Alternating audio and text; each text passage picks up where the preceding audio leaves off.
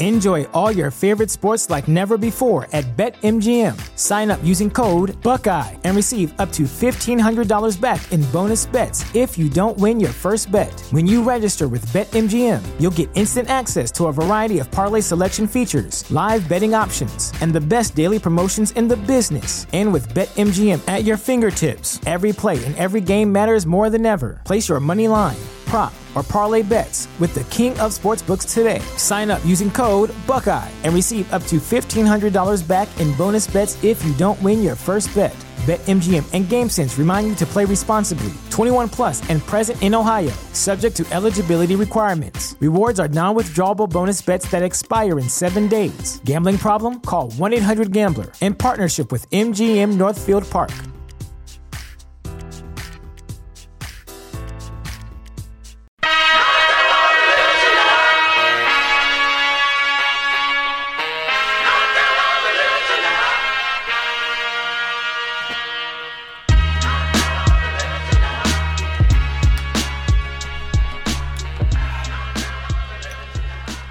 Hello and welcome to another episode of Affirmative Murder. I am Alvin Williams, joined as always by my partner in true crime, Francel Evans. What up? People, Disney made Ariel black and all of the internet went fucking insane this month. Welcome to another week, another installment of 2019 Insanity. Uh, have you seen the memes and all the shit that it sparked because of this whole thing? Oh, you might not I even did- have I saw it on I saw it on Twitter, okay, but I they- didn't know. I just saw people was putting making other people black yeah. and other people white. yeah, or using a picture from the old movie Uh-huh. and putting it of a black girl. I don't know. I don't know even know what the black girl is they was using. It was like, Yeah. oh, it was just it was some. I, I got- I got what was going on, but I was like, why is? I mean, what's the? It was Well, crazy. if see that's the thing. See, I'm all for the kikis and I'm I'm all for a good laugh, but sometimes you don't know who's laughing ironically and who's laughing like this is so stupid. Yeah. I'm making fun of it. So I'm kind of on the fence about because some of them it's like, oh look, boys in the hood, but everybody's white and all this kind of stuff, and it's like. Yeah, it's funny. Some of the ones I've seen is funny, but I don't know if they're coming from people that's like, this whole Ariella's black thing is so ridiculous. Mm-hmm. Let's see how black people would feel if they saw a movie that was a black person Yeah. and now it's white people in it. And that's not the heart of what, where it's funny to me is if it's like, look at all these people getting upset. Let's just do everything reversed and make it how we want to make it. And that's, that's funny to me. But if you're like coming from a place of, it's absurd that mm-hmm. Ariel is black, a fish, a movie about a fish mm-hmm. and a lobster and a, a clownfish or whatever in the ocean, and it's like, well, no, it has to be a white person. That is, and so you're saying since you want to steal from us, let's steal from y'all. That that whole thing is where it's it's just silly. I'm to me, I just my honest opinion, I just think it's getting kind of out of hand because I feel like when they do stuff like that, I feel like they're trying to do us as a black community a favor for some reason. I don't know why. Sure. I I fully understand what you're saying, but sometimes it's just it's 2019 and they might be looking for the hey we're progressive stamp and that wouldn't necessarily it doesn't bother me. The only re- the only way it bothers me is if it's taken out of context like this seems to be. Now if they made because there's some disney movies that are culturally based. Mm-hmm. So making them a different race wouldn't make any sense. Mm-hmm. Ariel is a mermaid period. You know mulan if mulan was white that'd be insane. It's a chinese movie mm-hmm. If Mo, Mo, uh, what's the Moana? If they made Moana black, it'd be like, why is Moana? She's an island. per- it's Right. the culture is a part of the movie. Right. The Little Mermaid isn't based in any culture, so going off of a cartoon is just trying to is just following tradition. And I heard this. There was this whole thing about, well, she's a ginger, so ginger people and man, look, the girl is a half fish person. It's 2019. It's kind of up in the air. If they want to make the person whatever they want to make it, it's I don't care. I feel like they don't have to. Though it was a good movie. we But it was a cartoon movie. Yeah, I mean, like It, it, it's it, it's one of those kind of things where there's there's an octopus in the movie, and now the whole fight that I understand now, black people need to be ready to take the same kind of heat too, because everybody was all the black people were saying Ursula should be a black person mm-hmm. because the character of Ursula is this kind of big, boisterous, loud, mm-hmm. flamboyant character, and Melissa McCarthy shouldn't be playing Ursula. Mm-hmm. But that's the same fight that they're having about the Ariel thing. If you feel like that's a miscasting because of some kind of it's it's not culturally accurate, it's like, bro, it's it's it's 2019, man. I don't know. The, like the floodgates are open. People are making people what they want to be. They want to be more representative of how the country looks today. And I feel like while I agree with you that they might be doing it as a hey, aren't we look how progressive we are, Yeah. black people. Like, come see this movie, give us your money because she's black. Yeah. This girl from this group, she's an amazing singer. The Chloe X Halle, the, mm-hmm. they're sisters. They do amazing harmonies. Now it's only one of them. I thought it was funny. Everybody thought it like at first because if people that skim read like me was like mm-hmm. Halle Berry. Everybody thought Halle Berry Yeah. got casted as mm-hmm. Ariel, but this girl's an amazing singer. What's her name? Like what, Haley Bailey? It's ha- it's like Halle. When you read it, yeah. If you read it, it's like Halle Barrington or something like that. Like it looks like Halle Berry. Yeah, yeah. But if what if she just blew them away in, the audition? You know, I, I don't think they just gave her the role. Yeah. You know, I, from what I've seen of these Disney movies, when they cast somebody other than uh, they casted Emma Watson from Harry Potter and the Beauty and the Beast movie, I didn't really. She didn't really blow me away. She's not. She's kind of a really chill actress, Mm-hmm. and it's the, the, Disney princesses are supposed to be like, oh, oh my, Yeah. really, you know, dramatic, and mm-hmm. she played it kind of chill. But for the most part, these Disney movies, they cast the right people. They aren't just giving jobs to people mm-hmm. willy nilly for no reason. If they cast you, it's because you you did a good job. So I think this girl must have did a, did the best job. It's a Right. singing role. I would imagine they don't want to have a, pe- a person lip syncing. They wanted somebody to really bring their their uh, singing chops to the role, mm-hmm. and maybe she was the best person for the job, and maybe affirmative action had a little bit to do with it. Now, as far as again, I don't mean to spend a bunch of time on this, but I just thought it was hilarious that this one announcement from Disney sparked all these. I mean, the memes are still happening, and this happened earlier this week when mm-hmm. they announced this. And this, I've seen, oh, they made Boys in the Hood, all white people, or you know, Juice, but instead of Tupac, it's Billy Crystal or whatever, and it's it's all stemmed from that. Mm-hmm. You know, I just think that it's crazy the the the shockwave that it had. It, it really got everybody's comedy juices flowing. Like, let's uh, everybody, let's switching around everything, and it's hilarious. Y'all want to do this? How about we do that? And it, and it's. I just thought it got really out of hand. I want to say congratulations to Halle. I don't know how to say her last name, but it's close to Barry. Yeah. And um, I don't know if I was even gonna see the Little Mermaid. I feel like a lot of the people that are upset about it weren't gonna go see a Disney movie about a fish woman. You know, like it, uh, it, it, it's it's just it- exactly it's just something to be upset about from a lot of people who probably weren't going to see the movie anyway. Now, which also could have been part of Disney's plan, there's so much controversy around it. It's definitely people are going to go see it now. Oh, yeah. If they weren't To see how it goes. Mm-hmm. people exactly to either hate on it or love it or whatever. Either way, it's a ticket bought.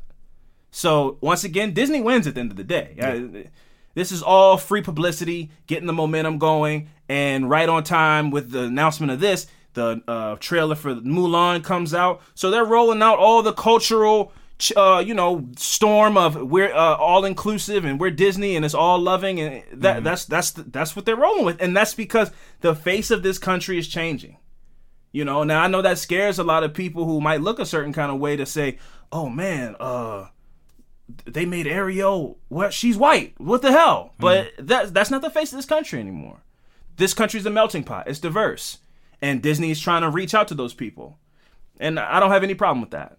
I, I just I just don't understand where all the I understand it because, like I just said, my last point about the country, the country changing, and people are scared. People are, are there are people, especially in the middle of the country, that are like, "This isn't the America that I grew up knowing. It's looking different. I'm nervous." And that's why we're in the current political situation that we're in. We don't have to dive. We don't have to dive into that and get into that, but it just is what it is. Um, before we get into uh, the good vibes, uh, I just was brought uh, to my attention today as far as whatever happened with these uh, these packages. Uh, As far I don't I don't know I don't know where what happened to them, but to uh, to Isabella, to Martha, and to Heather, I don't they're it lost. I don't know I don't know what happened, uh, but um, I don't I don't want you guys to think that we didn't send them out because Fran did send them out. I don't know what happened, but they are lost, and I don't want that to affect people thinking that we just say that we're doing the contest and then the shit doesn't doesn't come. So I just want to put that out there. Apologies, the shit is that was were the last three shirts, so it's not even like we can send them back out or something like that. They're gone. we'll try to catch you guys on something else down the line. That you know that was a that was just a, a shipping mistake, and it was brought. She she posted something, so I, I didn't. I just assumed they had got him. I didn't even. It was I so didn't know until ago. you said because I, I haven't been on Facebook at all this week because um I'll, I want to touch on something before you finish, but you Right, right. I'm just saying. No, uh, that's it. I, it was so long. It was so long ago. That was like in May that I just assumed they Yeah. got him, and you know what happened. You know, it, we moved on from it, but that came to our attention, so I wanted to address it to those three people. I, we appreciate you guys participating in the contest. I don't know what happened, but yeah, you know, but we'll we try would. to- I uh I want to do. I want to throw something in there extra though because I mean I I did send them. I mean I don't no, know. for sure. I, yeah, I don't. I don't Because I mean, we've done it before where we sent stuff out and Mm-hmm. people got them. So I don't, I don't want nobody to think. Because I do, I am in charge of that. But I didn't, I don't want people to think, oh, I didn't do my job. right, right, right, right. But um, I did want to touch on. Uh, I did have a friend that was killed. Uh, not too long ago. His name was Julian. That was killed. Um, Yeah, from Baltimore gun violence. I mean, people don't. If people, I know a lot of people that listen to podcasts are not from here. Mm. I mean, this is a for me to know somebody that happened to. It's like it hit home a little different. yeah, for sure. I mean, because it's like it's people that don't know. I mean, the, the gun violence here, gang violence, whatever. I mean, it's it's, it's getting kind of ridiculous. It's, it's Whether- always been this way, but now, right? But now it's like they. I mean, they say you can. You know, they not uh, they not out here killing people for no reason. I don't know. I don't. I'm not. I'm not going to touch on what happened or don't to- we whatnot. don't we don't right, to go on but. It's just um when it's somebody you know, it's just it hit a little different. sure. But I just wanted to um put that out there and rest in peace, Yeah, rest in Julian. peace to so Julian, for um, sure. yeah, it was it was a rough it was a rough week for me. And the young lady that he was with. I Yeah, don't- yeah, I her don't- too, I yep, don't. I don't. I don't know her name. Yeah. Sad, I, that's my mistake. I only knew Julian through friends, so I don't. I didn't know the young lady. But rest in peace to them both. Yeah, I, I, I was gonna leave that up to you if you wanted Yeah. to touch on it or not, because I, you know, you know, I, um, I remember that did happen like you know, Monday or Tuesday, or Something like that, yeah. So, rest in peace to both of them. Um, yeah, man, and this summer has barely even started, man. It really, um, again, I, I'm not concerned because I stayed my ass in the house, but I, I'm concerned for. I we both have a lot of friends that are like, man, it, let's go here and go Nah. there and all this kind of. It's know, different. and- It's, it's, it's as we gotten older, it's it's way different now. yeah, you can call we- me whatever yeah. you want. Yeah. uh, a coward or whatever. I, I don't. I don't Nah. care. You know, I, I'm good. Uh, Fourth of July, the last place you'll catch me is at the Inner Harbor, uh, and you can say that's me uh, being uh, prejudiced to my own people or whatever kind of thing people want to make up about. I, I'm from here. yeah, I I know I've been to all the places enough to go. I don't need to go there. Right. I, it's not like I'm I'm I'm like we. I remember I went to California the first time I went to California, and I told somebody from Baltimore, I was like, "Oh wow, The Wire." That's an That's- assumption. I mean, we brought, we brought that up many times. That's Yes. always that's the first thing people bring. That's up. an assumption and a presumption. I'm from here. I know where not to go. I'm not just say, I'm not just going off of a TV show that I watched or uh, a news story that I read. Mm-hmm. I'm, I'm I know where not to go. And if that's me being like, "Oh, you don't want to be around your own people," or it's not that. I just know the places not to go. And if that's you know some kind of you know demonization on me people want to put on not that i've caught i'm not saying this is something i've heard from people Mm-hmm. i'm just saying that might be some of the flack you've heard because again i remember i told you about that dude somebody that worked for the baltimore sun they almost tried to take his job because he was saying how these black kids uh you know they they they, they kind of canceled all the bus lines and rerouted the times of the buses so you Oh, can't didn't just come that. from the city and go to white marsh mall or any mall Oh, and I didn't you'll know get that. stuck out there or the bus doesn't go that far. So the only place they have to go is the harbor. Mm-hmm. now there's some kids that are just looking to have a good time. But within those kids because of the economic situation that they come from Yeah. the the lack of parenting because the parents have to work to, to, to pay for you know keep the lights on or whatever it's a lot of kids that are home alone. I was one of the kids. Luckily i came from a home where my mom kept everything intact even though she did have to work in the afternoons. But i was a latchkey kid from when I got home to seven o'clock at night for large parts of my childhood, I was on my own. My mom was not around. Mm-hmm. And some of those kids are just kids looking to have a good time. But some of those kids are, you know, angry at the world, looking to get into mischief, Yeah. looking to impress the people that they're around by any means necessary. And those kids are all funneling into the inner harbor. So this guy saying that these kids, I think he said they were mobbing the inner harbor or whatever. He's not lying. No. But because he's a white man, it's like, oh, you're just gonna make these assumptions about these kids. They're just trying to go out and have a good time for the summer. I've seen people get jumped down the harbor. Yeah. By the by young kids. You know, so he's not making up a We story. met with somebody that wanted to do that. We were like, nah, bro, this ain't. I've been the, I've, I'm the kid. Yeah. I'm the kid who's the kid who I'm not just I'm not just I'm, I'm I've been in the group as the kid who also parents might have had a little short of a leash Yeah. with other kids who were like, "Yo, let's pick up a rock and throw it at somebody." And it's like, "Whoa." Yeah.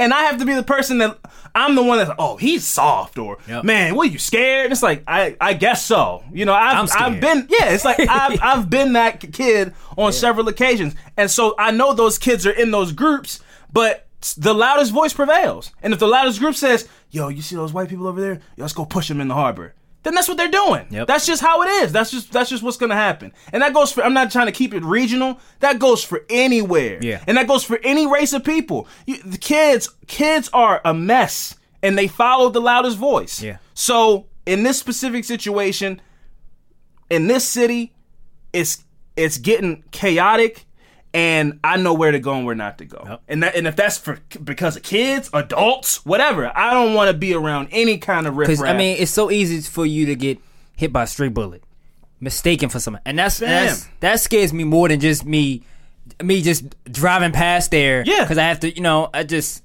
Bro, It's- on it's Fourth of. July, this past Fourth of July, the kid's name is escaping me, and I don't know what state it was in. I feel bad not having all the facts, but the story is making its way around. This young kid went to a gas station. A guy got out of jail like five days, uh, like before the Fourth of July.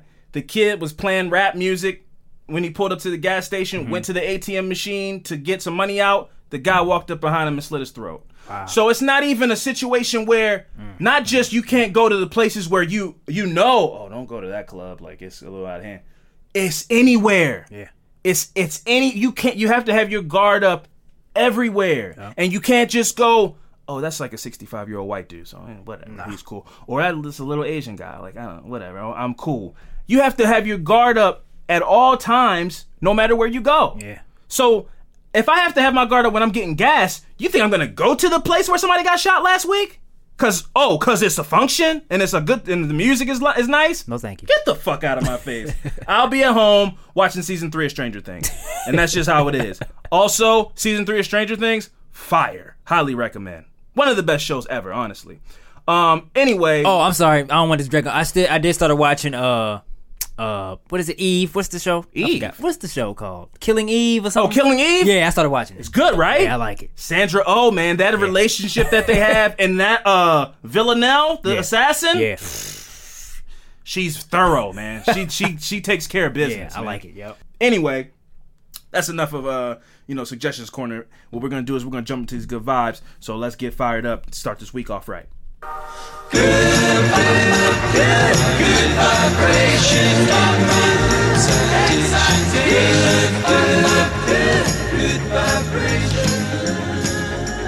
That's right, folks. Get ready to ingest these good vibes. Fran, you want me to go first, or you got something for me? I got. I go first. Okay. Uh, my good vibe this week is about a billionaire co-founder of Home Depot Mm. is giving away eighty percent of his wealth to charity.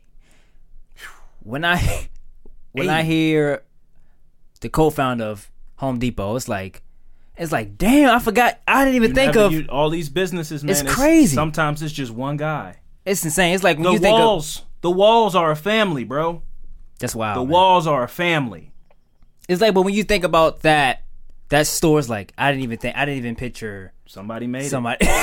Somebody's like- grandpappy made it. Some, or some, it's some dude that's just in charge of the whole fortune. Right now, it's some 15 year old kid named like Chad Wall. Paid. Drives a G Wagon to his high school.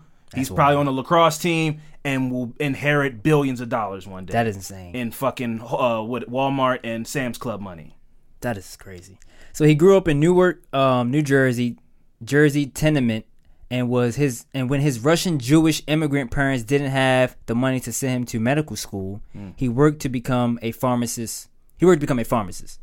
But later it was his business acumen that landed him the CEO job for a home improvement company in California. When he when he was fired from the job in a power struggle, he didn't give up and got back to being a pharmacist. So Oh, so he left the he left the home improvement business alone for yeah, yep, and then went back to doing what he was started from the beginning. So he co-founded a store that went on a revolutionized to revolutionize the home improvement industry with its warehouse warehouse concept. Now, the co-founder of Home Depot says he intends to give most of his remaining fortune to charity after already having donated nearly 2 billion dollars to a philanthropic organization across the world. Is he dying?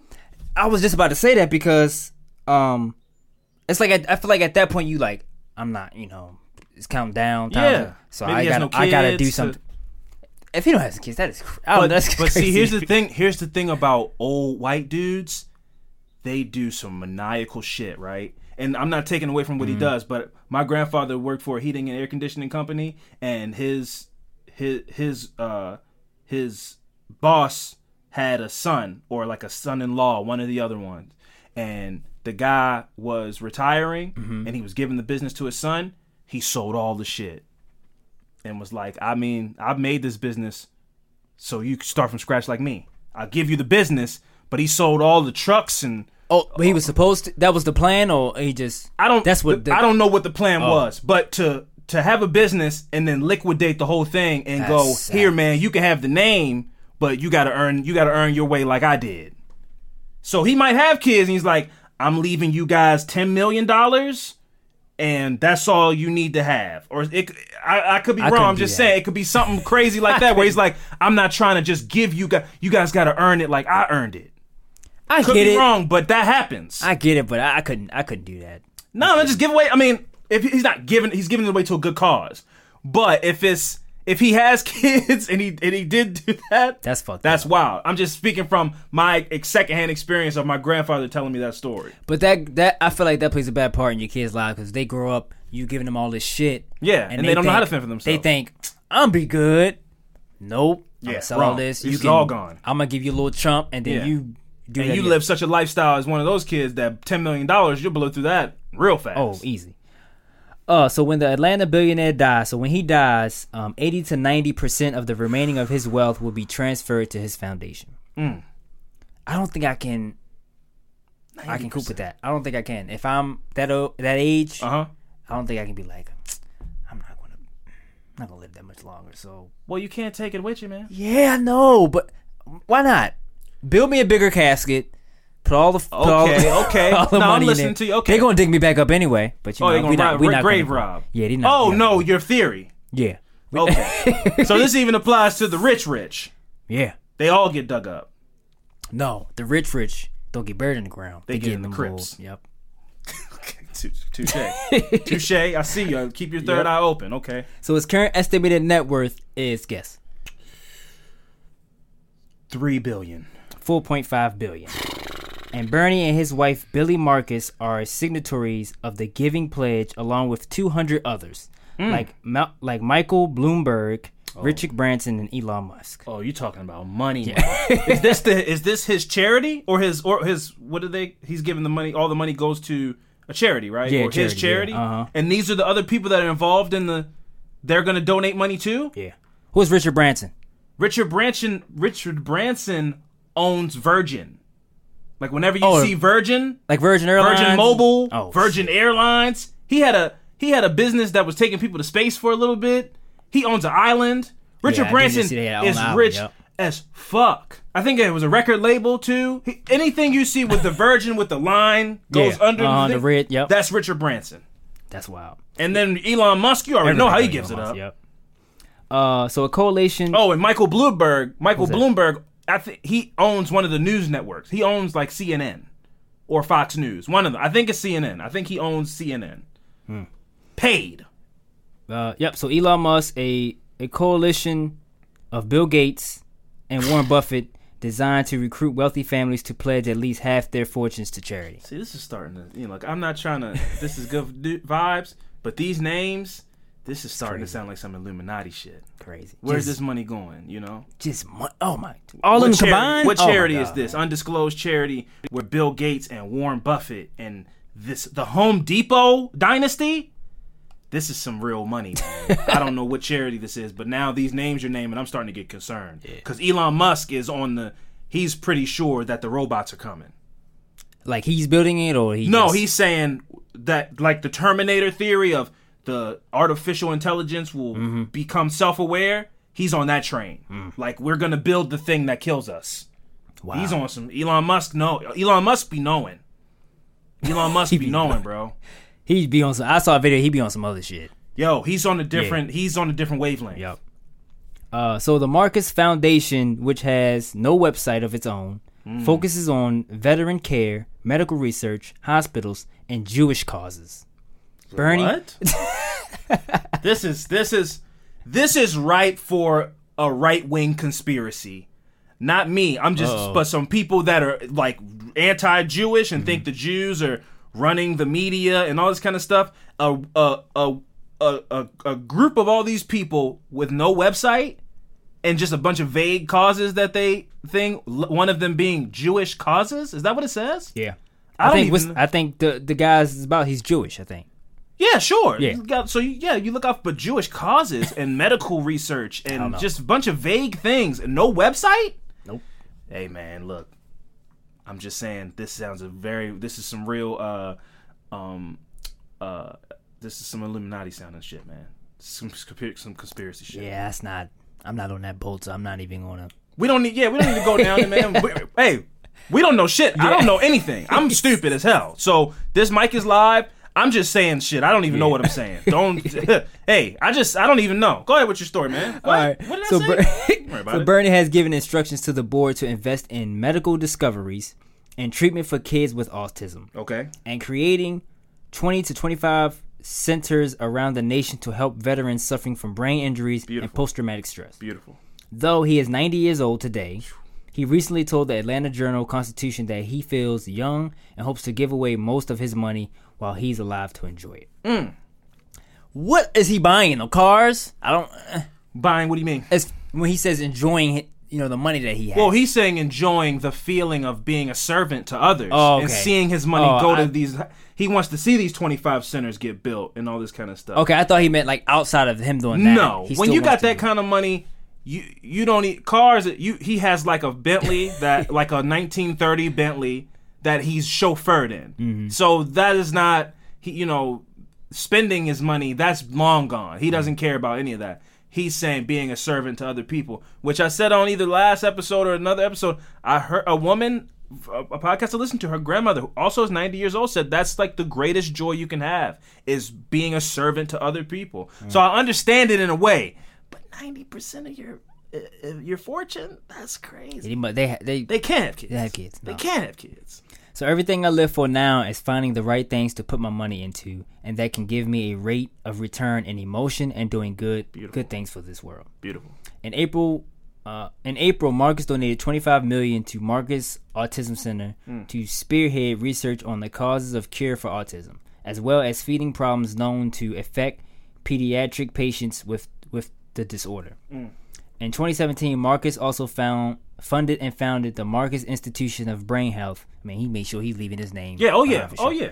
uh, the Marcus Institution of Brain Health with a $38 million grant, a Colorado f- facility devoted to innovate, innovative and intensive tr- treatment of U.S. military veterans who suffer from PTSD, Mm. which is post-traumatic stress. Yes.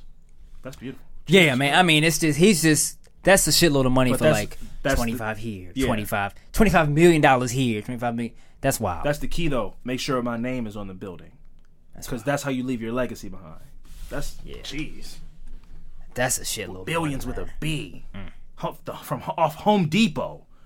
We just about to order a dishwasher from there right now, contributing to the fortune. So in a way, in a roundabout kind of six degrees of, of Kevin Bacon, it's like I'm also contributing to all these different causes and stuff. Because when I go and spend money at Home Depot, the money goes into to him. doing to that. so then, it yep. get, that gives me a Yeah. feeling of happiness because I'm involved in that roundaboutly. So pass on back to me too. Yeah, for sure. Nah, man, it's not about you. It's about him. Uh, yeah, but uh, us, the universal, us. Uh, my good vibes is also along the sense of, um, you know, these major corporations and um, whatnot giving back in a sense. Um, I thought this was a really beautiful thing. Also, I, you know, my second home, Las Vegas, was in, has been involved in a beautiful program started a couple years back, and it it's kind of uh, they do it randomly. But what what Las Vegas started doing is you can pay for traffic infractions with school supplies. Okay. So, uh, the city of Las Vegas has launched an innovative new initiative that is putting their parking tickets to good use. The city council unanimously approved a month long program that will allow motorists to pay off their parking tickets and driving infractions by donating school supplies and educational materials. And as a person who has several teacher friends, I got to tell you, I know for a fact how much money comes out of their pocket for that job. It is a thankless job. Not thankless because, I mean, you're dealing with kids, but as far as communally, Mm-hmm. people don't appreciate what a teacher really, their job is and what their job requires. Because really, what you're doing is, you know, a teacher isn't supposed to just be a babysitter. Like everybody just kind of thinks school is this. It's just something you have to do, and your kid goes there, and you drop them off, and you leave them. But a teacher's job is to prepare the next generation to take the reins of the country. Yeah. You know, when when the older generation, you know, phases out a little bit. So why would we pay these teachers little money, not even enough money to be able to afford the supplies that they need to do the job? So the school, you know, glue sticks. Uh, if you want to make any kind of, uh, I had a, my my friend, my friend Kimmy. I'm not gonna say her full name. My friend Kimmy. I one night helped her make fifty those you know those composition notebooks that have the like black and white camo. Yeah. The notebooks. She made like uh uh like uh like cliff notes. Almost like you you know like a like a shortcut. Like, Yeah. you know you you can look into this book and it'll show you how to do the math or you go to this page and it'll show you how to do this. It was like a little shortcut book. She had to go buy 50 composition notebooks and glue sticks and this that and the pencils and all this kind of stuff to do that. And she did it on it was seven o'clock at night. We did it over a bottle of wine. Wow. that's that's that's she wasn't getting paid overtime to do that. No. that was on her own time and this is the story of every teacher in this country. They've done something to that extent, taken time out of their weekend, or done something where you're at- at work until eight o'clock at night because you have to come up with a new curriculum and you need these materials to do it, and you got to go run the staples and get the materials out of your own pocket. That's crazy that the people that are in charge of the next generation aren't making enough money to really support themselves and have to come out of pocket for stuff. That's insane. So I'm, st- I'm still shocked that uh, teachers got to get summer jobs. yeah, man. When I found out, I was like, wait, what? Yeah, that's insane. That's insane. there nuts. should be some kind of fund that they should be able to draw from and just get the summer off. Yeah. Dealing with all your badass kids all year long and getting cussed out. And these videos I'm seeing, shut up, bitch. And all, I mean, it- it's wild, man. Yeah. And then they got to go get a job at uh, fucking uh, Hooters. Come on. if I saw one of my teachers at Hooters, that would be wild back in the Yeah. day. But I, I, that was a bad example. But Actually- no, I'm sure I'm sure there's some teachers that got to get a job at Hooters in the summer. It- you know, shit. Got to get it how you live. Um, as long as the drivers have not been fined for a public safety related in- incident, which I would assume, you know, hitting somebody with your car, or you know, it's vehicular manslaughter, or or um, what's that one where you drive too fast, uh, like reckless driving, anything like that. I don't think you can, you can't, you got to pay that fine and take the points. But if it's you know a speeding violation, you know, illegal parking, running a red light, you take, you can pay off your fine with uh, school supplies equal to or greater than the value of what your fine was. Okay. Um, so yeah, so they they accept you know things such as pencils, erasers, pens, dry erase boards, paper towels, copy paper, rulers, scissors, and pencil sharpeners. This is all stuff that there's no money in the budget for in some districts in some cities for this kind of stuff, and this is stuff the teachers got to come out of pocket for. Uh, since the program launched on June 19th, it is set to run until July 19th.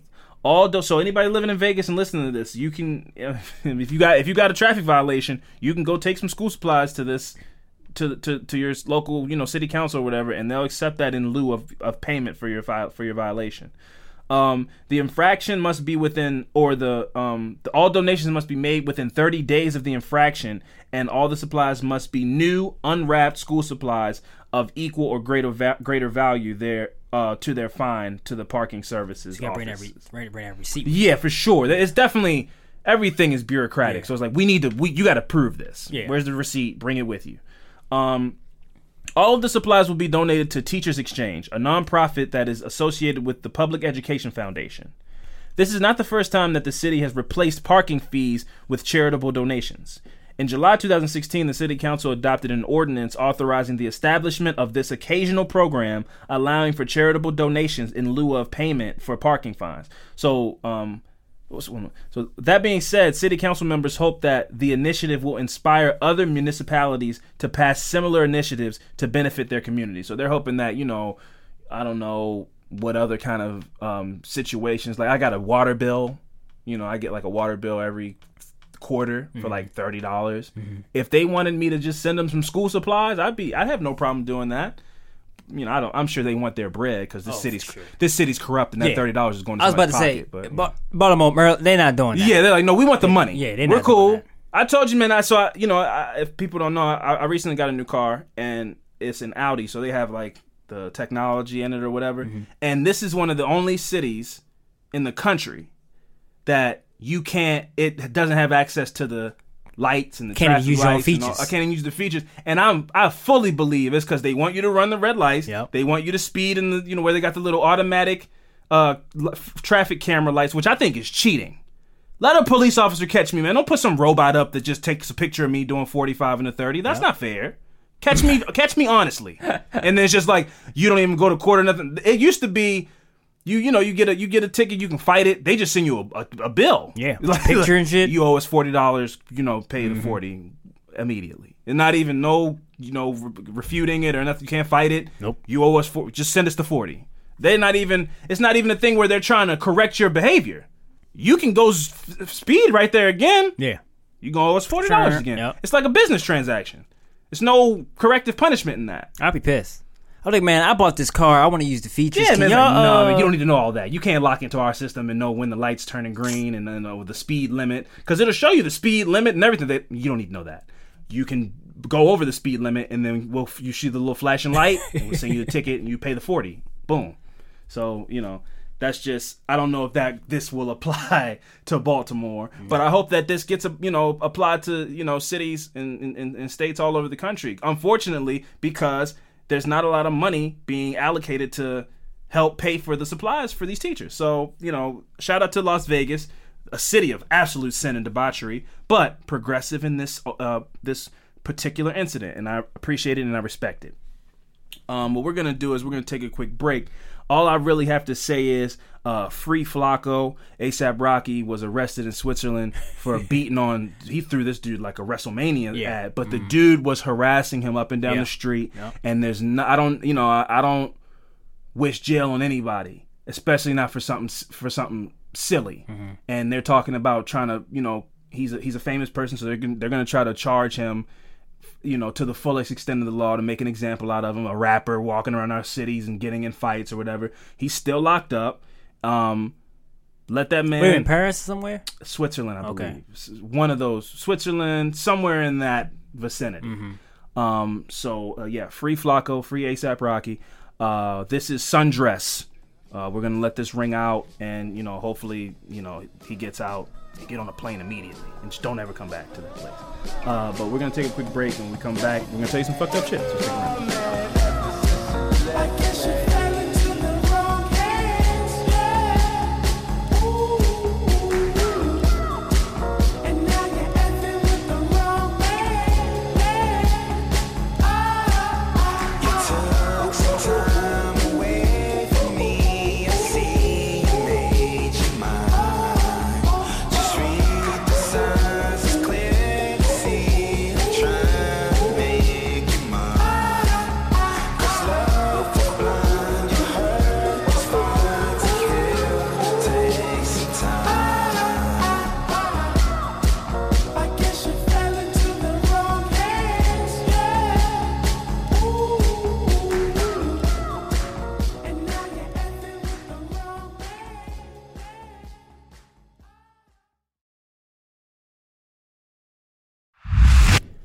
All right, and we are back, Fran. I got a little bit of a historical, not historical exactly, because it's not from that long ago, but it is a one of the biggest, one of the first major uh, overturned convictions uh, in the modern era of criminal justice.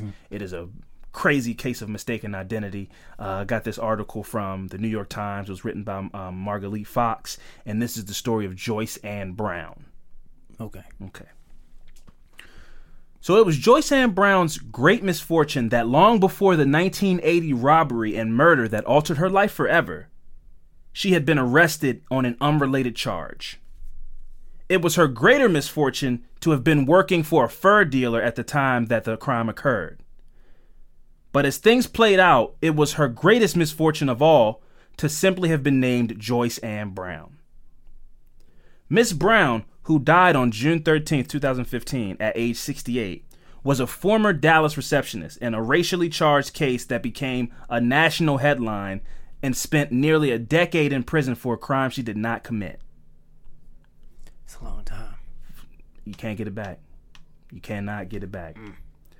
Her death from a heart attack in a Dallas hospital was confirmed by James C. McCloskey, the former um, the founder of Centurion Ministries, an investigative organization based in Princeton, New Jersey that helped that has helped overturn more than 50 wrongful convictions, including Miss Brown's. So shout out to James C. McCloskey and shout out to Centurion Ministries. I, and also shout out to the Innocence Project. I always sing their praises. I always uh, implore people to go make a donation to them whenever you get a chance. They're doing amazing work. They're freeing people every day for, from crimes that they did, that they did not commit.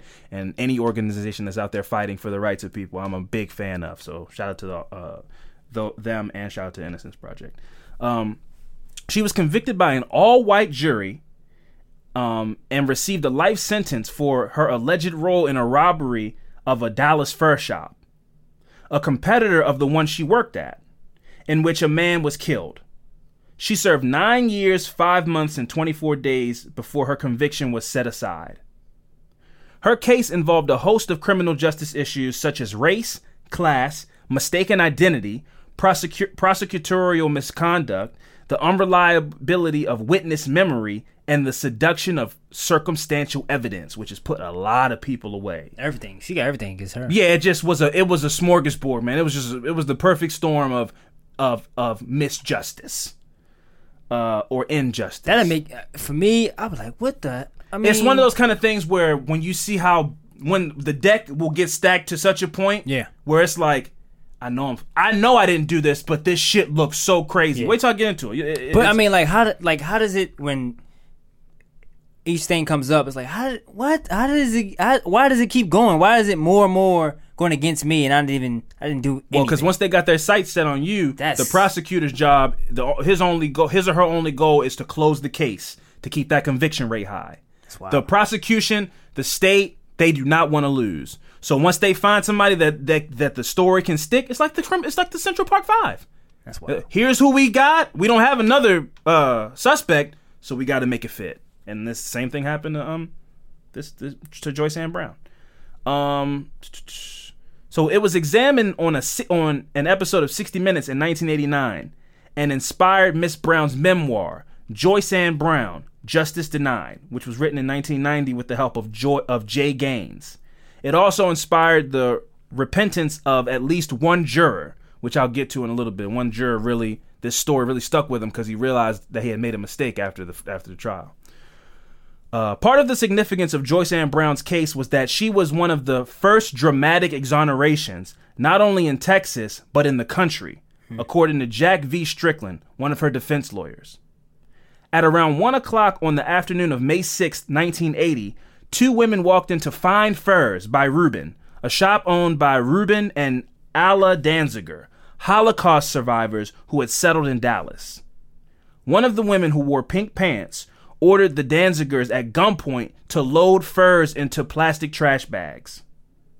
Before leaving, she shot Mr. Danziger, who later died. Mm. A Holocaust survivor, bro. Imagine you survived the horrors of Auschwitz or wherever he was stationed, and you finally get out of Berlin or wherever, and you get to Dallas, you get to America, and you're living the American dream. You open up a business, and you're doing great, and you get shot in a fur coat robbery. That's insane. Yeah. Uh, so yeah, uh, Mr. Danziger was shot. He later died. She and her accomplice, who was clad in navy blue in a navy blue jogging suit, fled with the furs in a brown Datsun. Dallas police officers found the car abandoned the next day. They learned that it had been rented by a woman named Joyce Ann Brown. The Joyce Ann Brown, around whom the ensuing chain of mis- uh, misapprehension tightened, was born Joyce Ann Spencer on February 12th, 1947. Shout out to this lady for that fucking a literary line. That was Jesus. Uh, so she uh, she was born Joyce Ann Spencer in February 12, 1947 in Willis Point in Northeast Texas and raised in Dallas. Her mother, Ruby, was a homemaker. Her father, Sylvester, was a domestic worker.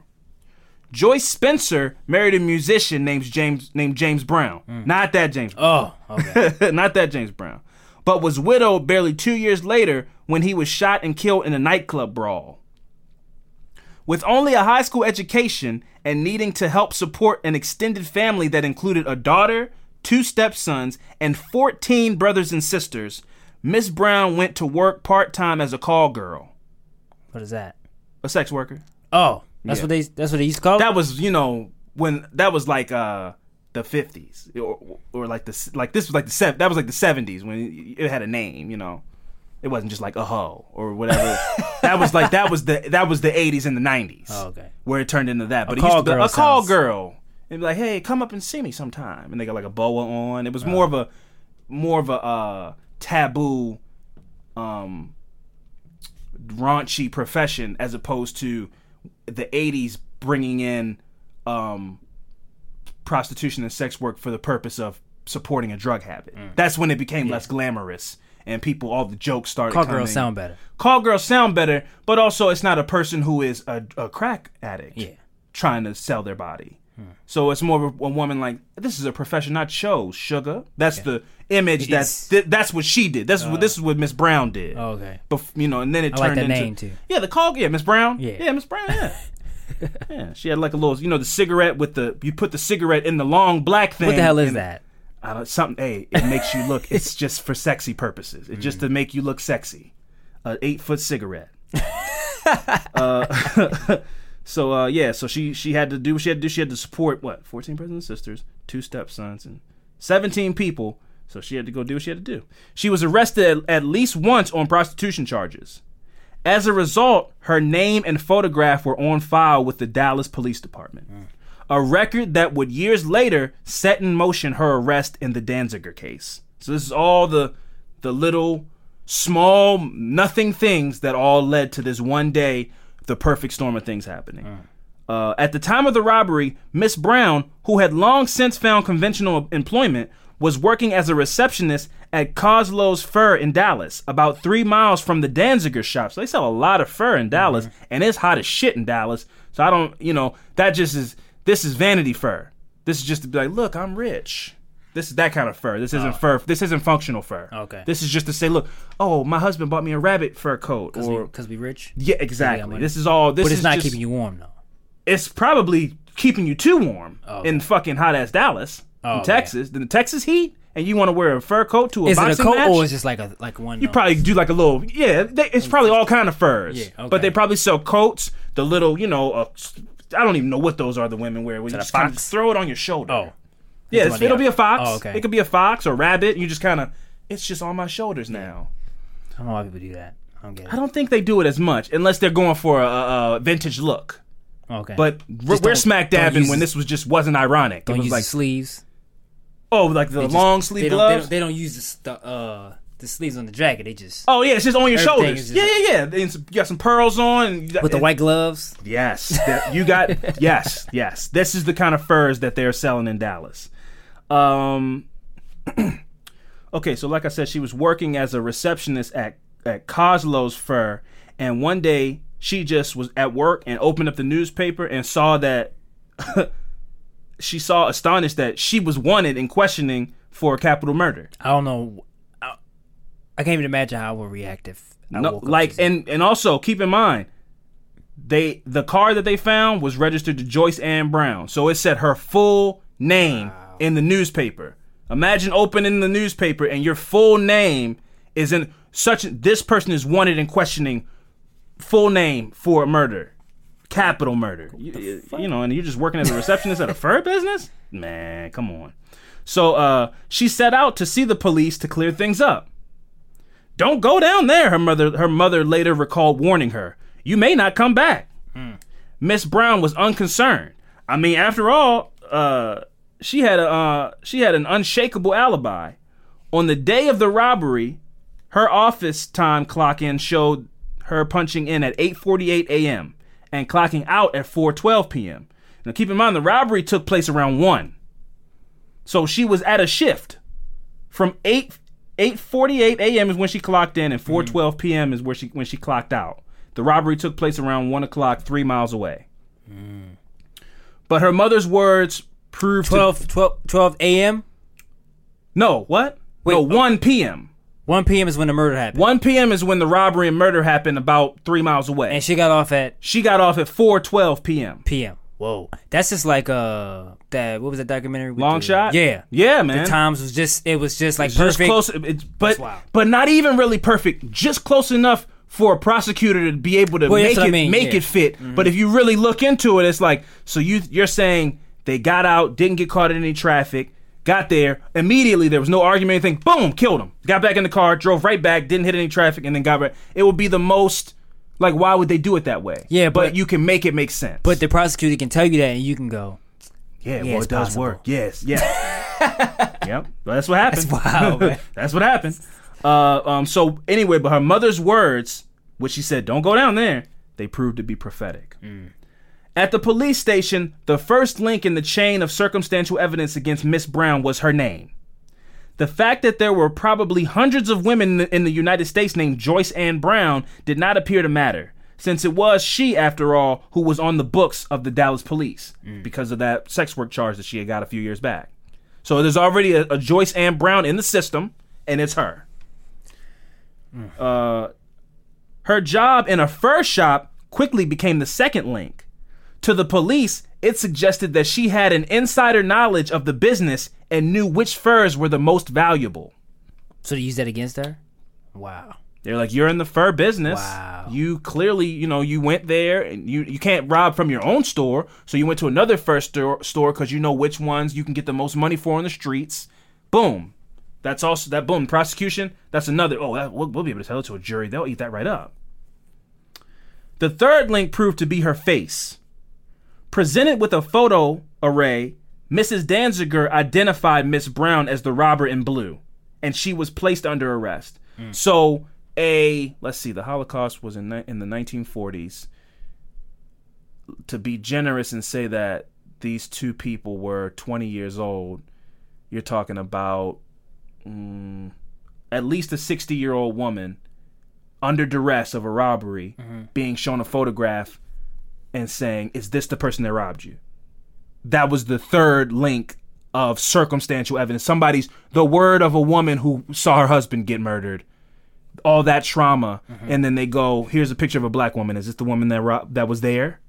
So that was that was the that and that wouldn't hold up. That shouldn't hold up in any case. Just those uh there's I've seen so many studies about uh eyewitnesses being not credible at all. You know, they mis they misremember things. They're sugge- they're easily like suggestible for you know a detective to be able to skew, skew them a way that they want them to go. Eyewitness testimony is not reliable at all. The the statistics on it are terrible, but it puts a lot of people in jail because it's something about need, that. though. It's something about that. It was them. Yeah. That it, it it's like irrefutable to a jury, but the statistics on it are terrible. It, it's very, it's not reliable at all. So that was another. That was the third link, and then uh, soon afterward, however, the Dallas police learned that Joyce Ann Brown, who had rented the Dots, who had rented the Datsun, lived in Denver.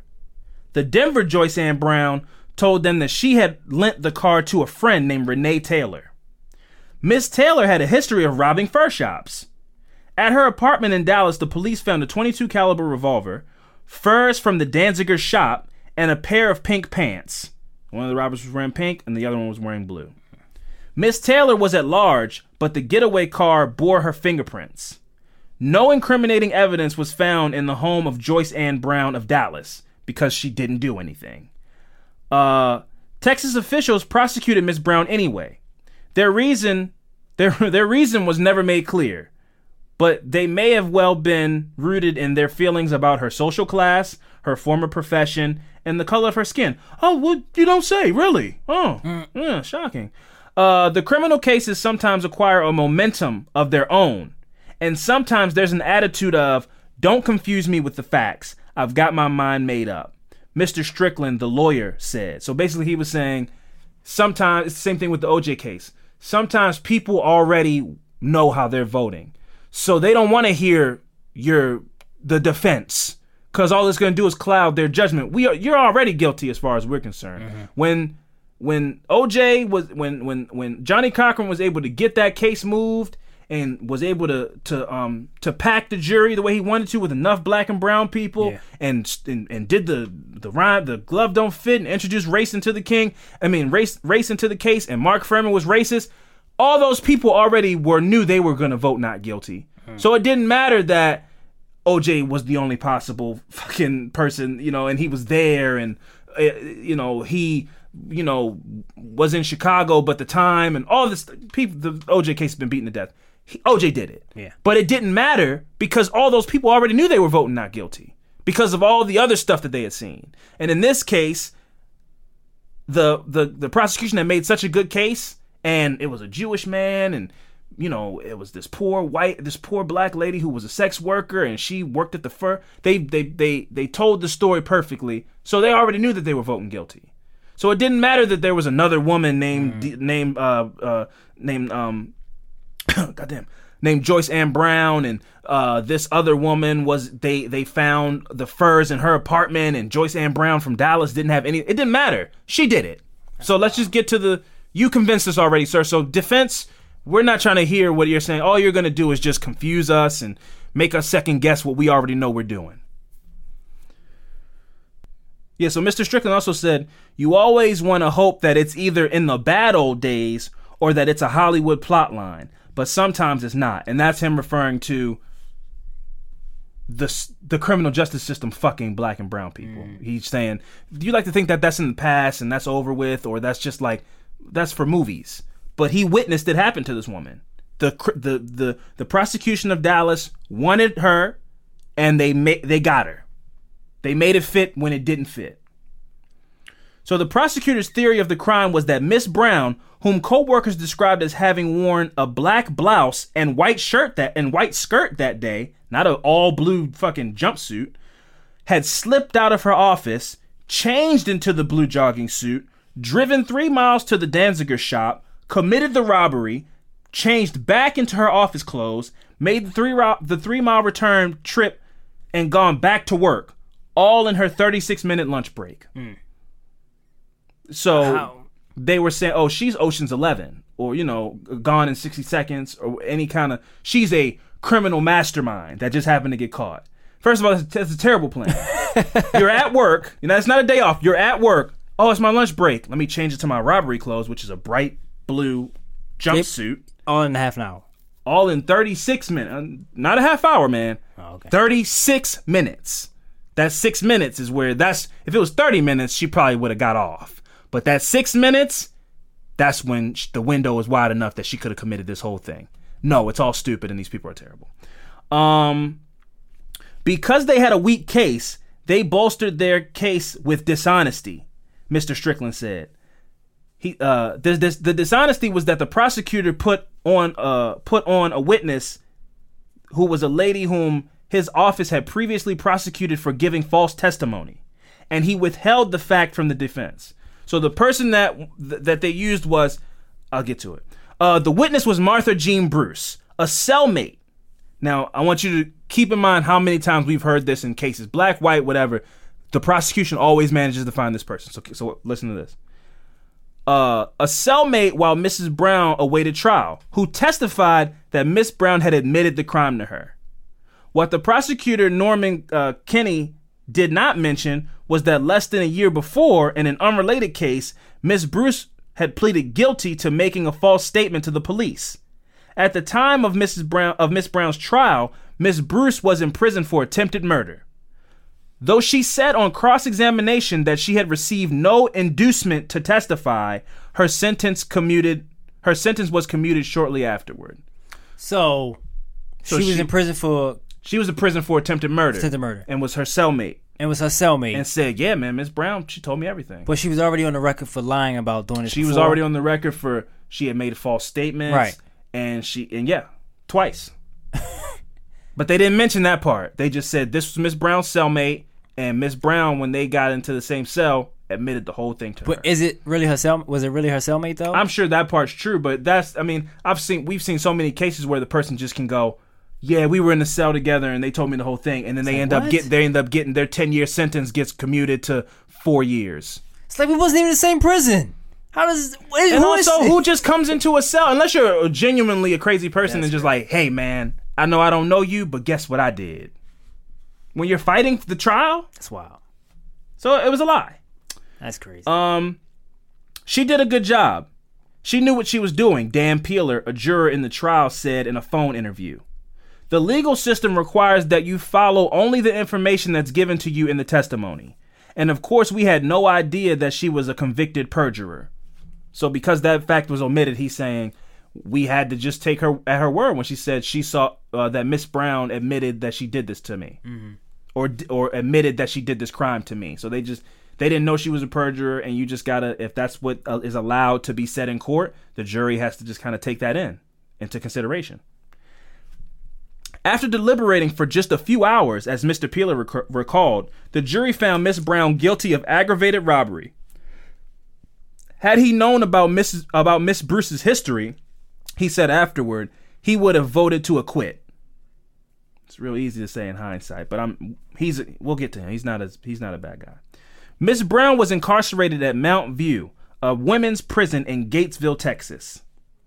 She said I have she said I had been represented by a white attorney, convicted by a white jury, sentenced by a white judge, and I arrived at prison on a white bus. She wrote in a nine in, in she wrote in 1990 in a first person article in D magazine. Meaning she had no chance. Yeah. Also the the symbolism of it. Yeah. mhm. Now, the clothing issued to me was white. It seemed that all the color was being removed from my life. It's a profound statement. In prison, she endured indignities like like frisking and strip searching, along with soul-numbing boredom that she escaped by sleeping 14 hours a day. You know how bored you got to be. It's only 24 hours in a day. You sleep for 14 hours? I you still bored yeah, and you, you- for that next 10 ten, hours. you just wait until it's time to go back to sleep again. During her time there, her 16-year-old stepson Lee Dennis committed suicide, mm. and she said that that's something she's just had to live with. You know, she's passed away, but in her time of being free, she said that she believes that if she wasn't incarcerated, he wouldn't have done that, and nothing can really convince her of that. I, I, I'm- feel bad that she held on to that mm-hmm. you know, because you can't, you can't, you can't, you can't hold on to that. But she feels like if she wasn't in mm-hmm. jail, he wouldn't have done that, and she's just got to live with that, or she did live with it for the rest of her life. So all that kind of stuff when they talk about the Central Park Five got money and all this, some stuff that money it it can't fix. Yeah. you know, burying a loved one or a, bear, a loved one being buried and you not getting to be there mm-hmm. and or feeling like maybe it's your fault that they died or they went out in the streets or followed your path and ended up getting killed. Some of that stuff, that money shit, man, you took 10 years of my life, man. There's no check you can write to fix that. I hope that people understand that because there's a lot of people who say, "Well, shit, the central. I mean, shit. I mean, that shit was crazy, but they got 41 million. Shit. I mean, it worked out. What? Those people are traumatized, man. There's nothing. Money, uh, yeah, I'm they can pay. You know, they they can keep a roof over their head or whatever. But if somebody went, "Hey, man, you want to go to federal prison for 10 years, but at the end, At it's 41 divided by five. Yeah, 16 years old. You missed this big chunk of your life, and you get 10 million dollars. Man, no, I'm all right. I'm cool. Nah.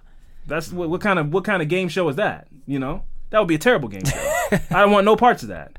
You can go to jail right now for ten years, but when you get out, you got twelve million dollars and wh- whatever twelve million dollars is after taxes waiting for you. Nah. Nah, man, I'm cool. I'm Might not alright. even make it. I'll take the consolation prize. You know, a washer and dryer set or whatever that is. I'm cool. I'm alright. I don't want to play this game. I'm going home. I'm going home. I'm calling the police on you. This, this game show, this game show needs to be canceled immediately. This is not right. Some people will take it though. Some people It's take that in a crazy, right? heartbeat. Some people would. I'm cool. God, I can imagine just being in prison for ten years. Um, a further indignity was that the year after her conviction, Miss Brown was joined in prison by Miss Taylor, the woman in pink who committed the murder. What? Apprehended in 1981, Miss Taylor pleaded guilty to the robbery of the murder, the robbery and the murder of Mr. Danziger. She never publicly named her accomplice, but she signed an affidavit saying that neither the Dallas nor the Denver Joyce Ann Brown was involved in the crime. Mm. Yet, Miss Brown remained in prison. She earned her associate degree there, and over time she la- she and over time she later wrote her business gave way to Oh, I'm sorry. And over time her bitterness gave way to determination to see her conviction righted. So the woman who murdered this man got sent to the same prison as her, signed an affidavit saying there was no Joyce Ann Right. Brown involved in this at all, other than the woman from Denver who lent me the, the car. But the woman from Dallas named Joyce Ann Brown didn't have anything to do with this, and they did not go back and try to retry her or just commute her sentence or drop her charges. They kept her in prison. She had to fight to get out of prison, even though there was paperwork on file saying she was not involved in the crime. That's crazy. By 1988, when Mr. McCloskey took up her case, at least two jurors, including Mr. Peeler, the guy that was, you know, saying if they would have had all the facts, he would have, you know, voted to acquit, uh, were having second thoughts. A few days after the trial, Mr. Peeler timed himself as he drove the route Mrs. Brown was allegedly was alleged to have taken from one fur shop to another in uh, noonday traffic. He said, I wanted to be sure we did the right thing. After making the drive, I was sure we did the wrong thing. He began speaking on Miss Brown's behalf in interviews. Speaking to Miss Taylor in prison, Mr. McCloskey learned the name of her alleged accomplice. He traveled to Colorado, where the woman was serving a sentence for another armed robbery, and noticed immediately, he said, that she strongly resembled Miss Brown. Miss Bruce's guilty plea for lying to the police also came to light. On the strength of all of this, and buoyed by a 60 Minutes broadcast and an investigative series on the case in the Dallas Morning News, Miss Brown's lawyer petitioned the Texas Court of Criminal Appeals to set her conviction aside. In November 1989, the court granted Miss Brown her freedom, and the district attorney later chose not to retry her, which why was that even a thought? On the last day of 1993, her record was expunged. After settling, after settling in Dallas, Ms. Brown worked as an aide to a county commissioner. She also founded MASS, Mothers and Fathers for the Advancement of Social Systems, which aids both wrongfully convicted prisoners and released com- and released convicts seeking to re-enter society. So she paid it forward. She went through this terrible experience, and I would assume for the most, like Korey Wise is also heavily involved in all the Central Park Five are very much involved in trying to make sure this doesn't happen to somebody else. And that's kind of you know I'm sure that's what it sparks in you. You want to commit your life to making sure this doesn't happen to anybody else because you know from firsthand experience how terrible it is. Uh, she worked with the organization until the end of her life. Mr. Kinne, the district attorney, died in 2004. Miss Taylor is serving a life sentence in Texas for the Danziger robbery and murder. Her alleged accomplice has never been charged in that crime. Mr. Peeler, the juror who at the time of the trial worked as an animator, later went to divinity school, partly in response he said to his feelings about the case. He now works as a part-time works part-time as a minister for a Dallas congregation that focuses on social justice issues. And that was the story of Joyce Ann Brown, uh, a terrible case of mistaken identity that ended up stealing 10 years of her life. So, telling you, man, sometimes that shit just there's two Joyce Ann Browns. You work at a first shop. The first shop got robbed, and boom, you're implicated in a murder. And now her mother saying, "Don't go down there." No, no, it's, it's cool. I'm, I didn't do anything wrong. I'll make sure they get my name out of the paper. Never came home. And what was this in the seventies? This was in. She was free in 1989, so maybe 1979, like on the tail end of 1979, 1980. Boom You listen to moms. always shit but uh yeah so no questions right No. okay all right well what we're gonna do is you know we're gonna take a quick break and when we come back it's fran's turn to tell you some fucked up shit so stick around all right and we are back fran please take it away All right, so my murder murder this week is Mary Dean Arrington. Now her picture. I'm gonna show you her picture. Okay. And I want you to tell me who does she look like for you just look Just at off the off, off the the- all right, ready? Okay. Uh-huh. Oh, uh, Fantasia Barrino. I don't even know what that is, but no. Fantasia? oh, the singer? Yeah, she won an American That's her last name? Yeah, I didn't know Fantasia. that. But no, that's not. Or Patti She looks like Jess Hilarious. Yes, yes, yes. She does look like Jess Hilarious, uh, who got into some hot water recently. I don't know if everybody knows who Jess Hilarious is, but she's like a Baltimore comedian who Yeah. blew up and uh, is on like a show on NBC or something like that. Yeah, she did. yeah, yeah. No, she does. she does look like Jess Hilarious. Yep. Yes. So Mary Dean Arrington, in 1969, she became the second woman to be placed on uh, the list of FBI 10 most, 10 most wanted fugitives. Mm, scammer. So original, I mean, oh, I'm sorry. So Arrington's first conviction occurred in 1964 for the killing of her husband, Lester Jack Arrington. Jack, who was 34, was a former policeman and a bouncer at the nightclub in Miami. Oh, he probably used to get it in. Yep. Jack was killed on July 4th, 1964, in Bethune, Be- in Bethune on Bethune Beach. Arrington turned turned herself in the following day, confessing to shooting her husband.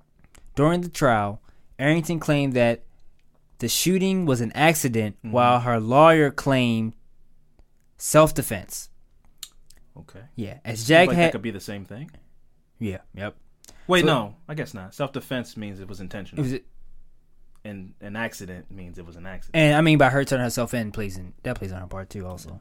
So as Jack had be had become violent with her while the two were arguing in, in their car, this resulted in her shooting him. Um, Nathaniel Powers, a witness at the scene, told police that he broke the couple up after he saw Jack choking her in, f- in the front seat of the car. As the police were unable to locate the weapon, Arrington was found guilty of manslaughter instead of more severe charges and sentenced to 20 years in prison. That's a long damn time, man. Long, long I mean, five years. I'll be like, what the fuck am I supposed to? Yeah. I mean, Eight months. a lot of shit can change. You Listen. being in there. I don't want to spend any time in prison. No. Six months, I'm crying. I'm crying Yeah. in court. And Yep. There's no eat the charge, and I'm just Nah. my head up. Hey, I'll be back. I'll be home soon. Six months, thirty days. I might even. What? Why? Why? Don't do this to me. That's wild. Twenty years. Yeah. So Arrington would later admit in a 2012 interview that she had buried the gun with her husband. Mm. Yeah. Wait, they they didn't dig his body. I mean, this is 2002, 2012. Oh, this is when it happened. No, This it happened like in the 40s, right? Yeah. Oh, Um. This was shit. Or it happened like in 60s. Sorry. the 60. Yeah, in the 60s. So. Yeah. So she didn't admit till 20, 20, 2012. Oh wow. Yep. So Arrington had two children, a son and daughter. In 1967, her son Lloyd Dean robbed a gas station with a friend in in Les Les Leesburg, Florida. No one was hurt, and sixty dollars was stolen. Stolen. I mean, best case scenario, that's like two hundred dollars back then. Okay, I keep I keep thinking that's back then because now I'm like, well, I mean, why Yeah, would sixty dollars is nothing. that's not worth the trouble at all. No. So her son was represented by public attorney Bob Pierce, who was advised who advised him to plead guilty. Of course. Get it over. Hey, with. man, that's just- less work. For, yeah, Just they don't tell you that part when it's like, no, man, look, just plead guilty. You get this much time. I just don't want to fight this case. Is all that means. Like, I don't, I don't want to fight this, man. Just go ahead and plead guilty. So Dean was sentenced to life in prison. Mm. Life in prison. You fight that. I'm making my lawyer work. life in prison for sixty dollars. I mean, Wait, oh, and nobody got hurt, right? no, no. I'm like, what? No. what? Wow. Why is like why is? I mean, I can't even believe that's the charge. Just, just take the, just don't fight it. Nah. nah, that ain't happening. Nobody was hurt, and sixty dollars was stolen, and life. Yep. I guess for armed robbery, you can't have a gun. I guess I don't know. That's crazy. Wow. I'm not. No. Mm-mm. So yeah, uh, Maybe he didn't know that. Maybe you know he's ignorant I would think. Well, I would think that you would. I guess you don't know probably the charges. undersold it. Like it's you know it's armed robbery. You probably get just accept the charges. You probably get you know six months. Life. What? I'm coming after you. I will call some shots. I'm coming after you for that. Sorry, You won't be able to sleep. You better, you better pray I have to spend the rest of my life in jail. that ain't going. It ain't that ain't going down that easy. Fuck that. Yeah. So Dean was sentenced to life in prison in 1968 at the age of 18 years old. Life stolen. Yep. While his friend ov- only received probation. He fought it. His friend, his friend probably Probation. He had life in prison. His friend got And they were probation. together. They, they, they committed the crime together. Yes. Wow. Life. Yep. So his friend only got only received probation. Pierce Pierce had also represented Arrington's daughter on unrelated fraud charges, which resulted in the daughter receiving jail time as well. This enraged Arrington, Yeah, I'm sure. who felt that Pierce did not fairly represent Dean. Yeah. On April 22nd, 1968, while out on a appeal bond for her manslaughter conviction, Of her husband. yep, Arrington went to the Pierce office in Leesburg with the intention of killing him. Oh wow. Once once there, she discovered that Pierce was not at his office. Arrington then abducted his secretary, Oh, she's June thorough. Ritter. Yep, June Ritter, which raised tension tensions be- within the town. Searches were conducted for Ritter, and the the psychic was ins- consulted to help find secretary. They always call the psychic. That's what in that uh in the dark podcast. Mm-hmm. Um, there's this really sad part because um there was a kid missing in that in that, or there was a yeah there was a kid there's a kid missing in that, and the psychics come out of the woodworks whenever a, a story hits the news Mm-hmm. about a missing kid. They'll call the one eight hundred number. They're in a barn. They're uh Try to get that money, huh? get the name out there or whatever. Or it'll just be a crazy person. It'll just be a person who's just just up at three in the morning, saw the commercial. Uh, I had a dream that I saw the kid and they're uh they're dead. So stop looking. Them psychics, man, they come out of the woodworks when it's the crime hit the TV. Wow. Uh, they con- they consulted the psychic though. Yep. That's a shitty town. Uh. Okay, so yeah, um, so her car was discovered two days after her disappearance. Blood, her, after her disappearance and blood stain. The body of Ritter, who had three children, was found three days later in the woods near State Road 44, several miles away from Leesburg. She had been shot and run over with her own car repeatedly. I mean, she was setting. She and that was, wasn't even meant for her.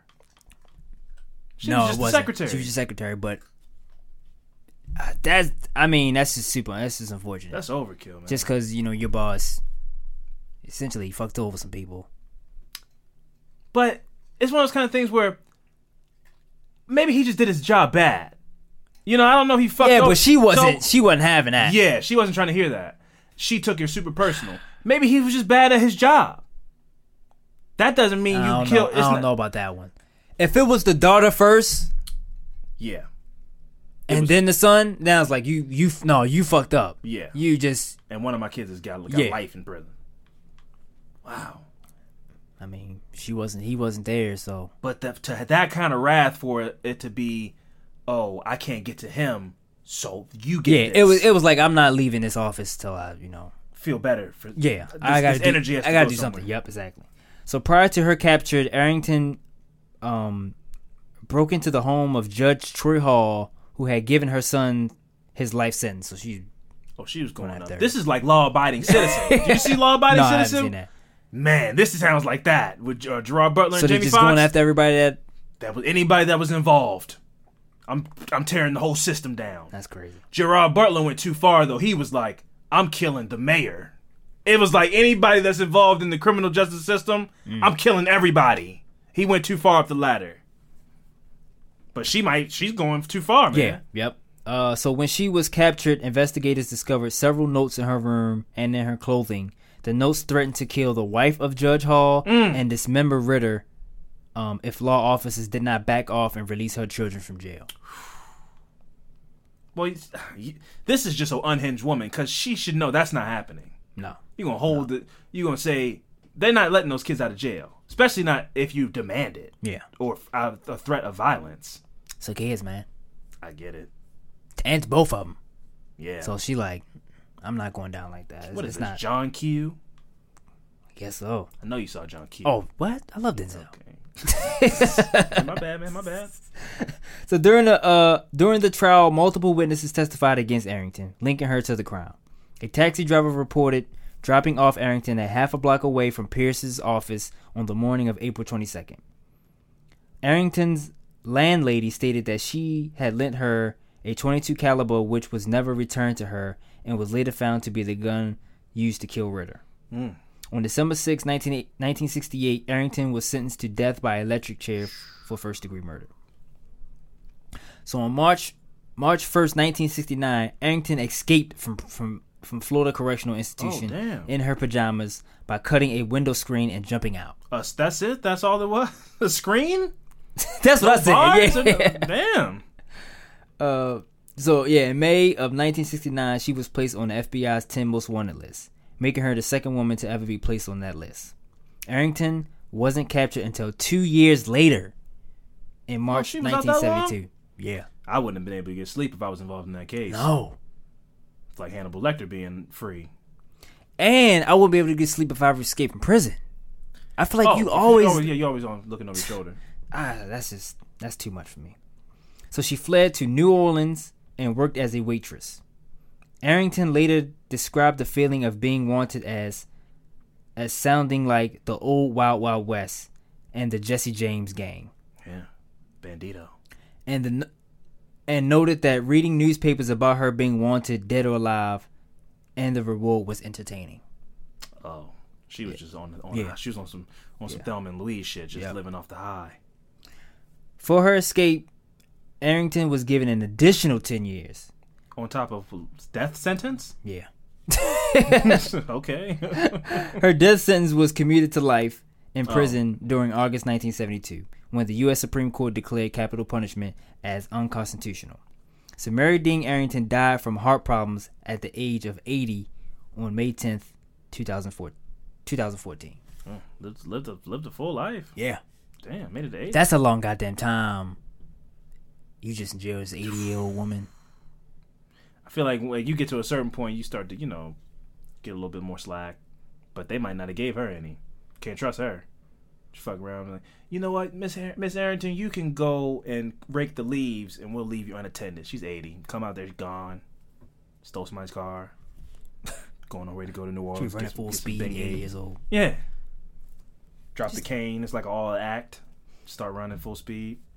That's wild, man. Yeah. So that was Mary Dean Arrington. I mean, it wasn't even the main. St- I mean, the part that shout out to me was the her kids. She was trying to protect her kids from like they not supposed to be. You ain't supposed to be in life in prison For uh for robbery. gas station for ga- robbery. yeah. That, That nobody, got hurt in.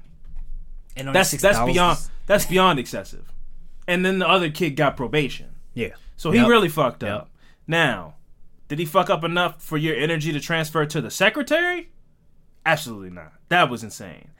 I don't know if she should have killed the lawyer, No. but but that second after her second kid got you know in prison, it's like she just I, you she feel like probably this just snapped personal. at that point. Yeah. yeah, yeah, for sure. That that's that's insane. Wow.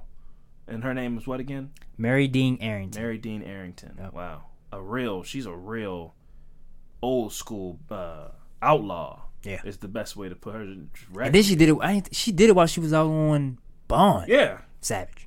I'm not afraid. She's not afraid to go back to jail. Sure, everybody get life. She don't care.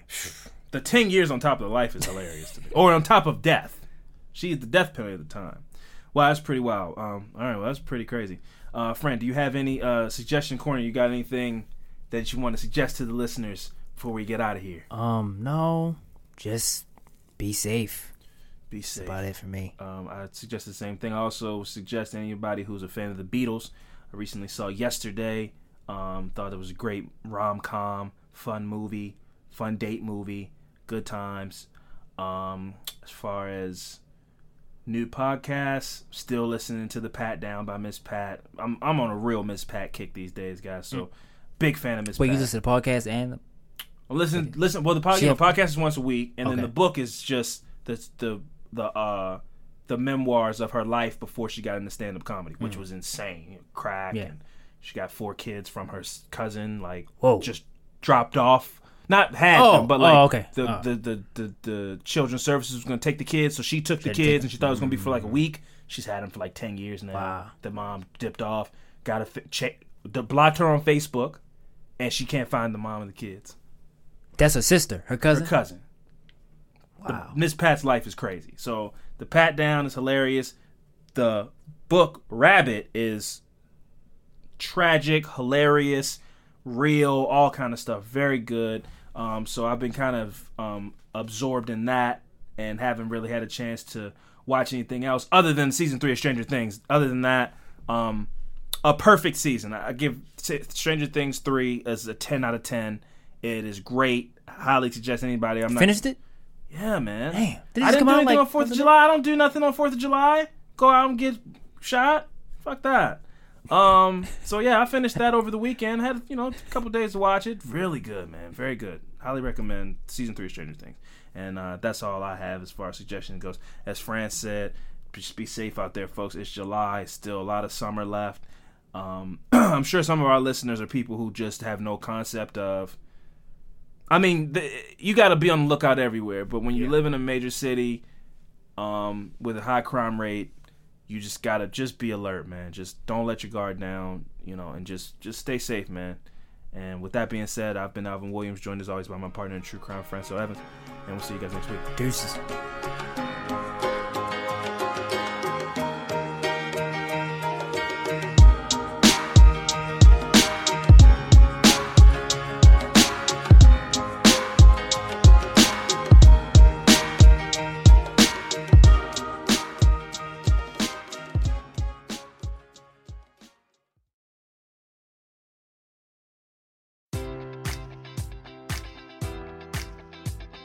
Enjoy all your favorite sports like never before at BetMGM. Sign up using code Buckeye and receive up to $1,500 back in bonus bets if you don't win your first bet. When you register with BetMGM, you'll get instant access to a variety of parlay selection features, live betting options, and the best daily promotions in the business. And with BetMGM at your fingertips, every play and every game matters more than ever. Place your money line prop, or parlay bets with the king of sportsbooks today. Sign up using code Buckeye and receive up to $1,500 back in bonus bets if you don't win your first bet.